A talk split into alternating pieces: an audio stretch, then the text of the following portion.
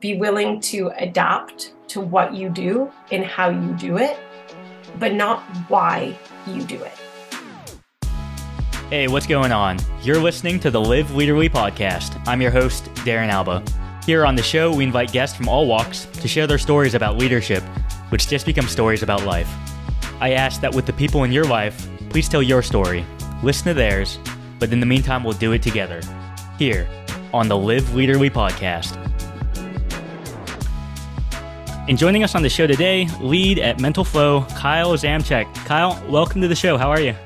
Hi, thanks so much for having me. I am doing spectacularly today. How are you? I'm doing pretty great. Thank you for asking. We were talking a little bit before this, and I'm making this move to Austin here in a uh, couple of weeks, actually. And I found out you lived in Austin for about a decade. What's one of the first places I should go, food wise, or really anything, um, to go experience when I move to Austin here shortly? Ooh, food. That's a competitive answer that I need to come up with. So I, off the top of my head, I would guess I would say there are two food places. One for the ambiance and because it's just so Austin, I would say Casa de Luz. But to all the listeners, maybe don't spread the word too much because I think part of what makes it so delightful is the intimacy of the space and going for a walk, uh, uh, you know, and then heading over to Casa de Luz. So there, and then the second recommendation would have to be Hopdoddy's. It's those burgers, veggie burgers, what I, am gluten free and vegetarian, but I am recommending this burger place, and so do all the meat eaters in my life. They love it too. So definitely those two places. I, have not heard of either of those places. I, I, you know go to travel to Austin every now and then. Never never went to either of those two places. So we'll have to add that to the Google Maps uh, want to goes. So thanks uh, thanks for sharing, Kyle. Uh, where, where are you calling in from today? You you were in Austin, but where are you now? Yeah, I I like to say that I left a little piece of my soul in Austin, so part of me is still there, but physically now I am in the Boston area, so back on the East Coast. Okay, great.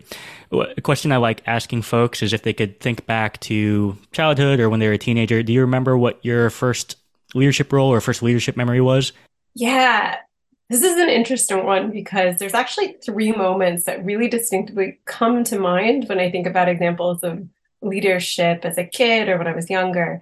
So I, maybe I'll do a high level on all three. The first one was when I was really a kid, maybe six, maybe five.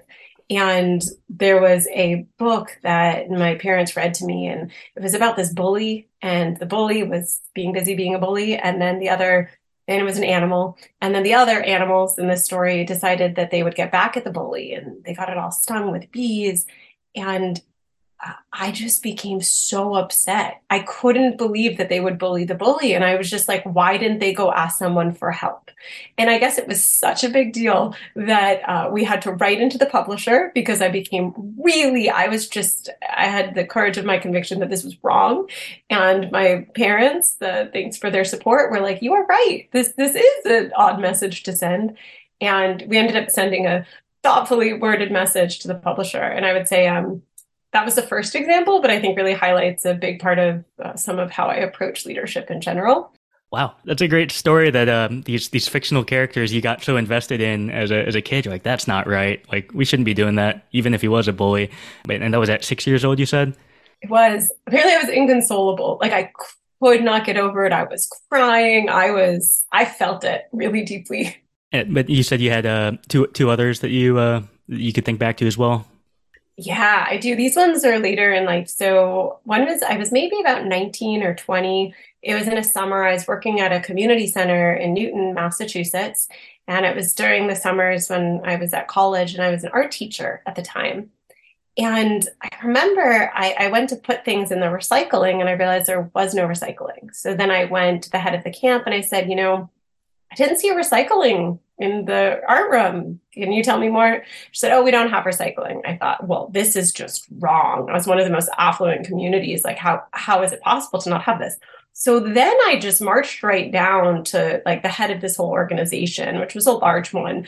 I knocked on the door and then I proceeded to have a whole conversation with them about what kind of precedent was this setting for the community, a whole bunch of things, and just how how could I help and can I get this initiative started and let's do this together and I could raise funds if it's like what are the what are the roadblocks between getting uh, where we were to having a good recycling situation and uh, then I went back to my art room, didn't think anything of it. And the head of the camp came in and said, uh, Kyle, did you go down and talk to the head of the organization about recycling? I said, I did.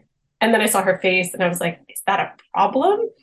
And uh, needless to say, I went home and I told my parents, you know, I almost got fired today. And I was nervous to share that with them. And they just said, Kyle, we are so proud of you. And that was a really a formative experience in what do I care about as a leader and what did I feel supported by the people who loved me to go out and put a stand for. Identifying something that you saw as a problem for both you and the community, and then uh, identifying or recommending solutions to to pave the way forward. And then you had a, a third one that you you remembered. Yeah, this one I was in my very early 20s when I was, which you'll hear about later, still in my directing and doing a lot more theater arts. And I was assistant director for someone. I really respected them. And it was a more culturally sensitive show. So the show really delved into the impact of global warming and that it has on areas of the world that are the most vulnerable, both from a geographic and social perspective. So it put front and center how communities and families are really undone when their cultures are so damaged by these external environmental changes. So someone who was working on this show, they kept doing a fake accent and they were saying these extremely culturally insensitive things. So, you know, I remember thinking, okay, I really respect this director. How do I articulate this to them? and I spent time and I spent thought and I raised it as a core problem. And that just that his flippant racism was really undermining the integrity of the show that I knew that this director had worked so hard to build. And I had spent so much, you know, considerate thought to effectively articulate this to them. And then when I shared it, I was just met with nothing. Like I was met with, oh, well, I know him and that's not his intention. And she did, you know, absolutely nothing.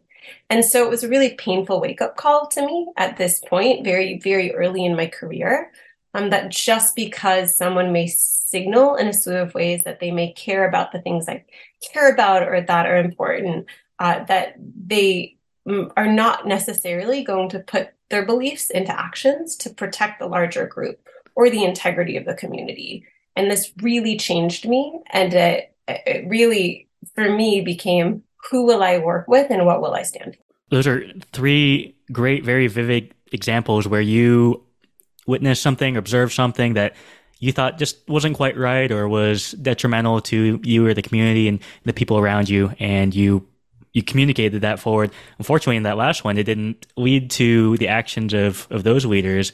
It, it sounds like you know maybe you've taken that with you, and when people come to you with problems in the future, that's something that you internalize and try to show empathy and an understanding for help other other people's viewpoints.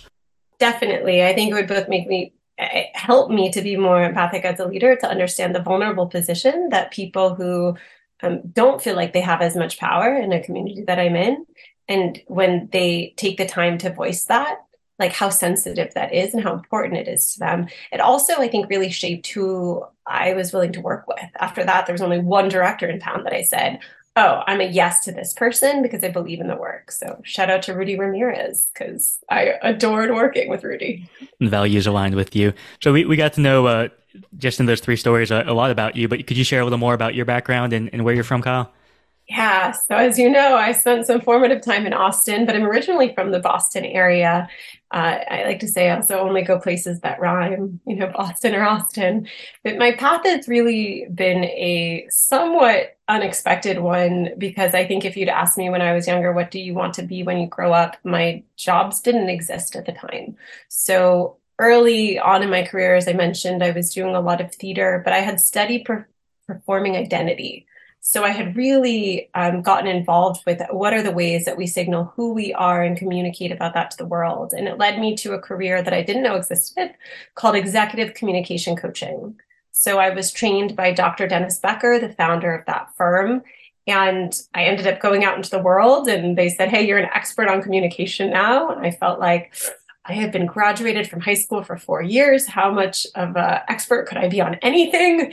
And, uh, you know, maybe college one year I'd been graduated. But I turns out when you go right into the heart of organization and they tell you all of their problems about communication, you become an expert pretty quickly. And I ended up really just knocking on doors and hustling my way into eventually I had Google as an account. I actually ended up going and speaking at the National Security Agency in Washington, D.C. to train one of their teams. So I really had a wonderful opportunity from that perspective. And along that journey, I ended up working with a lot of software developers, a lot of people who are brilliant technologists, but struggled a little bit more with communicating about what they did to non technical folks and clients. That actually led me to going internal to build out a department at a software development firm, an agency. Uh, one thing led to another. I kept working at that company and I eventually became CEO. So I really learned by doing. And then in that process, at that point, I built out, you know, hundreds of products for other people. And I really thought, well, what do I care about? What this, what is this intersection of communication and technology where my heart is? And what would it mean to build around that? And that's when I left Jackrabbit Mobile to go start my own product, which ended up being in the peer counseling space and ended up growing that. Uh, and then ended up rolling that into another peer counseling company that I raised a million dollars for. And then here I am today with this interesting assortment of skills and history that I feel extremely grateful for the opportunities that I've had along the journey. What what a journey! You're in theater, performing identity. You found yourself in communications and coaching, and then you found yourself in tech and software. As a uh, my my final job here in the military is as a physicist, and so I'm surrounded by a lot of very technical, brilliant people who love talking about physics, but that doesn't always translate to someone who doesn't understand physics. As part of your job, it sounds like you tried to help them translate some of those thoughts and those ideas to, to ways that better, uh, people could better understand them. Is that is that correct? Yeah, I think there's so many times where you have really high performing teams internally, but specifically for the areas I was supporting a number of software engineers, it's also about that communication with the clients and that end user and how do you effectively you know, really to me, I saw it very similarly to running a theater production. I was often in that seat of director, and sometimes we had a 45 person team. We had actors, we had performers, we had technologists, uh, we had the people who are going to come and watch it. And I felt the same in running a tech company. You know, here we had designers, developers, project managers. Everyone had a different style of working, had different needs. I mean, I'm, maybe you're familiar with the maker versus manager calendar and the different needs of that. So, how do you listen to the needs of all these different teams and then enable them to work together to serve that client? Was that intimidating at first to I'm, I'm, assuming you didn't have like a coding or, or tech software background to step into those kind of roles and interact with those people with that expertise uh, without having the expertise yourself? Was that intimidating at first for you? That's such a good question. Oh my god. It was it was like drinking from a fire hose every day. It was terrifying and overwhelming and I also knew that my job was to follow the threads of the problems and unearth them. And part of that was a really humbling experience because I had to every single day say, I'm going to ask, what does that mean? Or what is this? If I don't understand something, I need to name that so I can. And what was really actually, I'd say very informative about that is how many times I realized when I didn't understand something, actually about half of the room also didn't understand it. And I actually think it was through that process of needing to really humble myself that I realized how okay and actually how celebrated it should be to have that beginner mindset. It's okay to not know, and uh, you you looked around, and a lot of other people didn't know, so it was it's okay to not know and ask questions. You found yourself at Mental Flow, which uh, for those listening is a sister company to to Leaderly here. Could you talk a little bit about mental flow and um, what what it is y'all do over there? Yeah, so it's interesting. Is right now with mental flow, and I don't know by the time the listeners listen to this, it's going to be an evolution. But really about how do you get access? I think that's where my heart and soul have been sitting professionally for a while. Is how do you get access to mental health resources from wherever you are and from at whatever stage of personal growth and development you're at.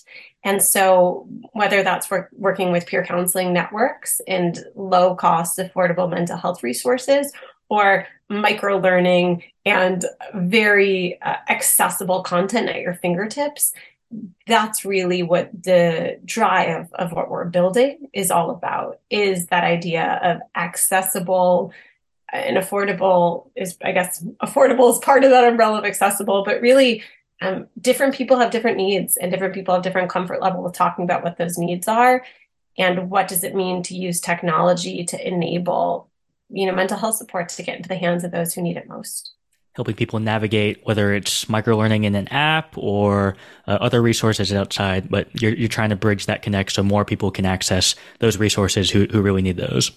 Well, you've, you've had many different roles over the years. If you could go back to an earlier Kyle, is there any leadership advice that you think you could have benefited from back in the day? Yeah, these are beautiful questions, by the way. Just want to name them. I'd say there's probably two big pieces of advice I would have. And the first is be relentlessly unafraid to fail because failure isn't what limits you, it's that fear of failure. And we see that same with emotions. So often, so much energy is put into resisting whatever the emotion is. When if we trusted ourselves to sit and be in that really challenging emotion, we'd move it and then it could transmute and become something else. But that resistance, just like that fear, operates in a way that's very limiting. So that would be the first. And the second would come from there was this time when I was so overwhelmed. It was definitely when I was in the thick of managing so many different different portfolios for this company and the different clients. And I remember uh, really being stressed out about one project in particular and somebody said to me, you know, a year from now, if you wrote this problem down and you open that up and you read it a year from now, I think you probably wouldn't care as much about it. And so I would say it wasn't so much about not caring. I think caring is a really beautiful thing to do, but that it's okay. This will change. The problems that you face will change and this moment will pass. And so in that moment of discomfort, having trust that future you you know what does future kyle want to tell me? Uh, i think is a valuable piece of advice that i really benefited when somebody mentioned that to me. And there's also this great blog. I don't know if you're familiar with Farnam street. Have you ever read it? No no. Oh it's a great blog. Recommend it for all different entrepreneurs alike and anyone who's curious thinker and tinkerer. Um, but it, shane parrish says something great which is what looks like success is often just patience so that might be how I would round out what it is that I'd share with my younger self because when I set out to build some of, especially the platform, Listenly, which became Peer Collective, I had no idea if this was going to be the thing, but I felt like it was the first step into an area that I really cared about. And it's amazing how that compounds over time. And you start to realize that you actually know a lot about a space and you know all the movers and shakers in that space. And it's sometimes just taking a bunch of little steps that allow you to arrive there. What looks like success is often just patience. Um, uh, the, the other thing you mentioned was be unafraid to fail, be re- relentless with that, be unafraid to fail. And I know you did a lot of, um, or you do a lot of communication coaching.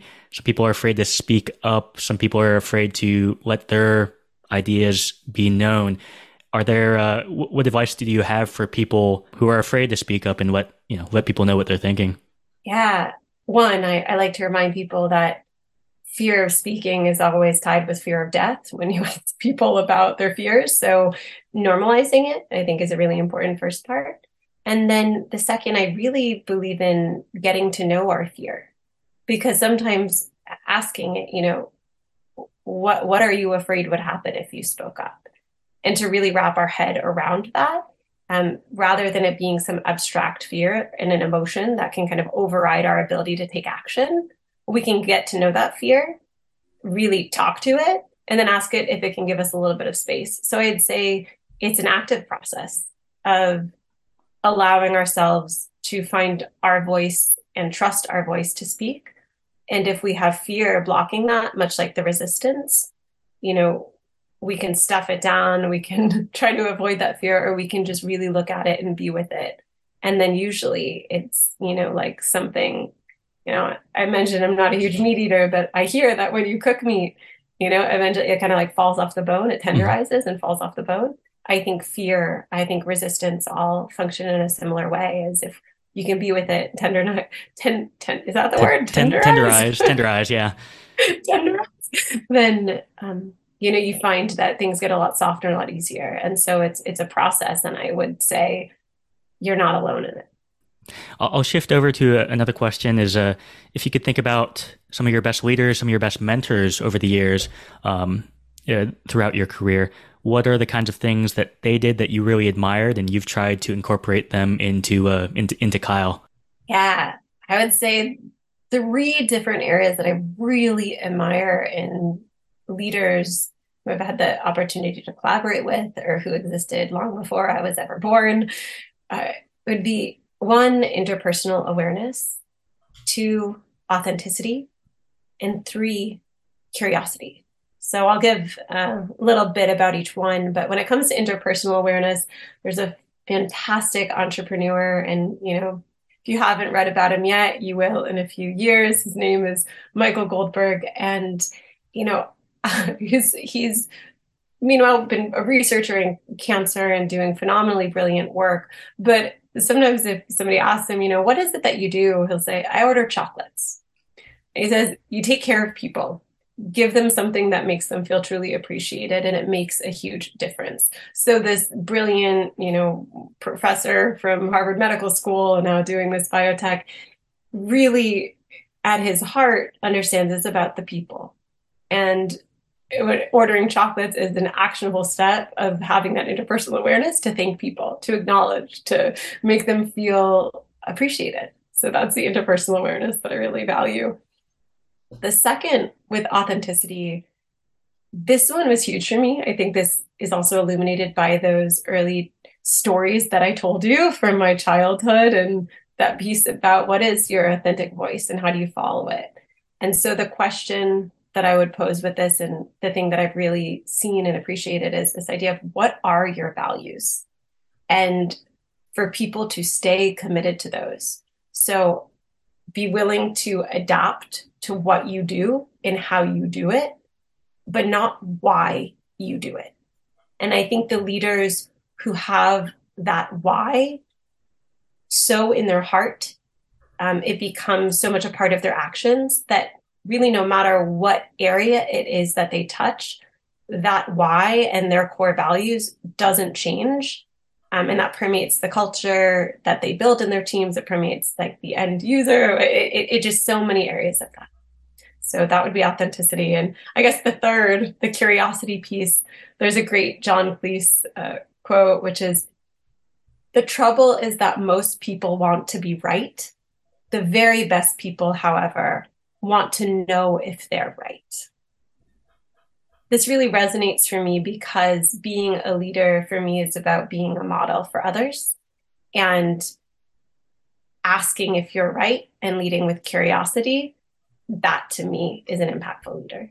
Three three great traits and characteristics the first one, what do you do for a living? I, I buy chocolate. I give people chocolate. I, I know what I want to be when I grow up now. I don't want to give people chocolate and be, be thankful and be appreciative of people and understand the, understand those relationships. Um, well, can anyone learn to do these things? Can anyone learn interpersonal awareness, authenticity, curiosity, being unafraid to fail, all those things? Can anyone learn to lead? Can anyone learn to do those things?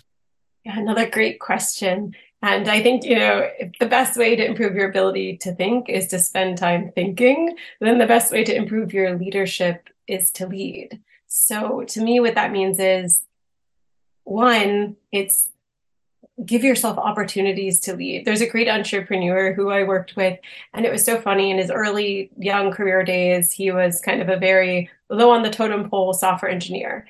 And he said, I really want to learn how to manage people. And so he set out and he hired a personal assistant. Something happened at the company. He's like, Oh, let me get my personal assistant to do this. And all of his bosses, superiors, coworkers were like, why do you have a personal assistant? I don't have one. And I'm making three times as much as you. And he said, I, I wanted a chance to practice.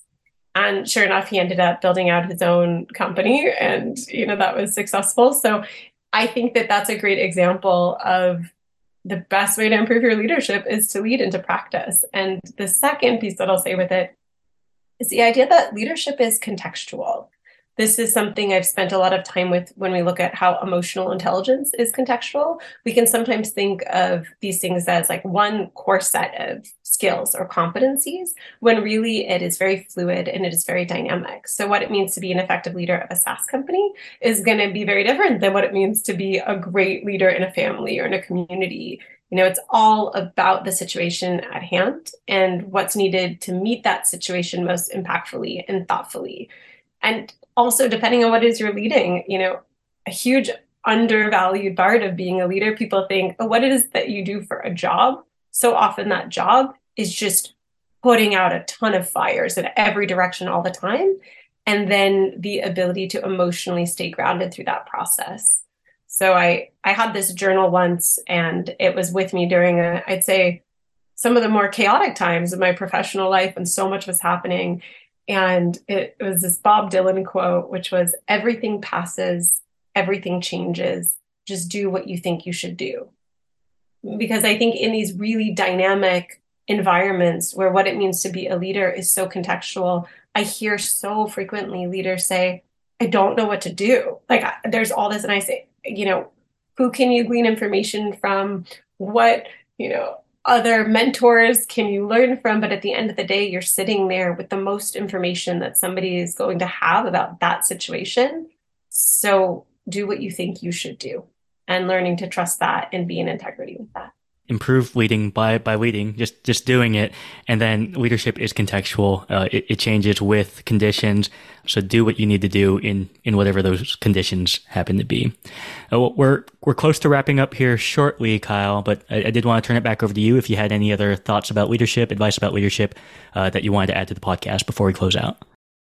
Well, one, I want to thank you for having me on today. You asked great questions that really gave me a chance to reflect and look at the different things that, that go into leadership. Uh, that you know we don't always sit there and really allow ourselves to think. You know, how did I arrive here, and what were the things that were most important to me on the journey? And I guess the one thing I would leave with is, I think in a world that has a lot of productivity focus and a lot of focus on optimization it can be hard to also, or there's just not always space to sit with some of the very real human gentle sides of all of this. Uh, you know, I, I, guess I'll I'll leave you with a quote by Mary Anne Radmacher. And courage doesn't always roar. Sometimes courage is a quiet voice at the end of the day saying, "I will try again tomorrow." I love that. Uh, maybe it's I'll, I'll, try again tomorrow. Fantastic. A little nuggets of wisdom, of leadership, of life. Thank you so much, Kyle, for coming on the show and, and sharing your thoughts and your story. Thank you so much for having me. I look forward to continue getting to know you and watch the Live Leaderly podcast uh, progress and listen to all the future episodes. All right. Our guest today, Kyle Zamcheck. And for all those out there listening, this has been the Live Leaderly podcast.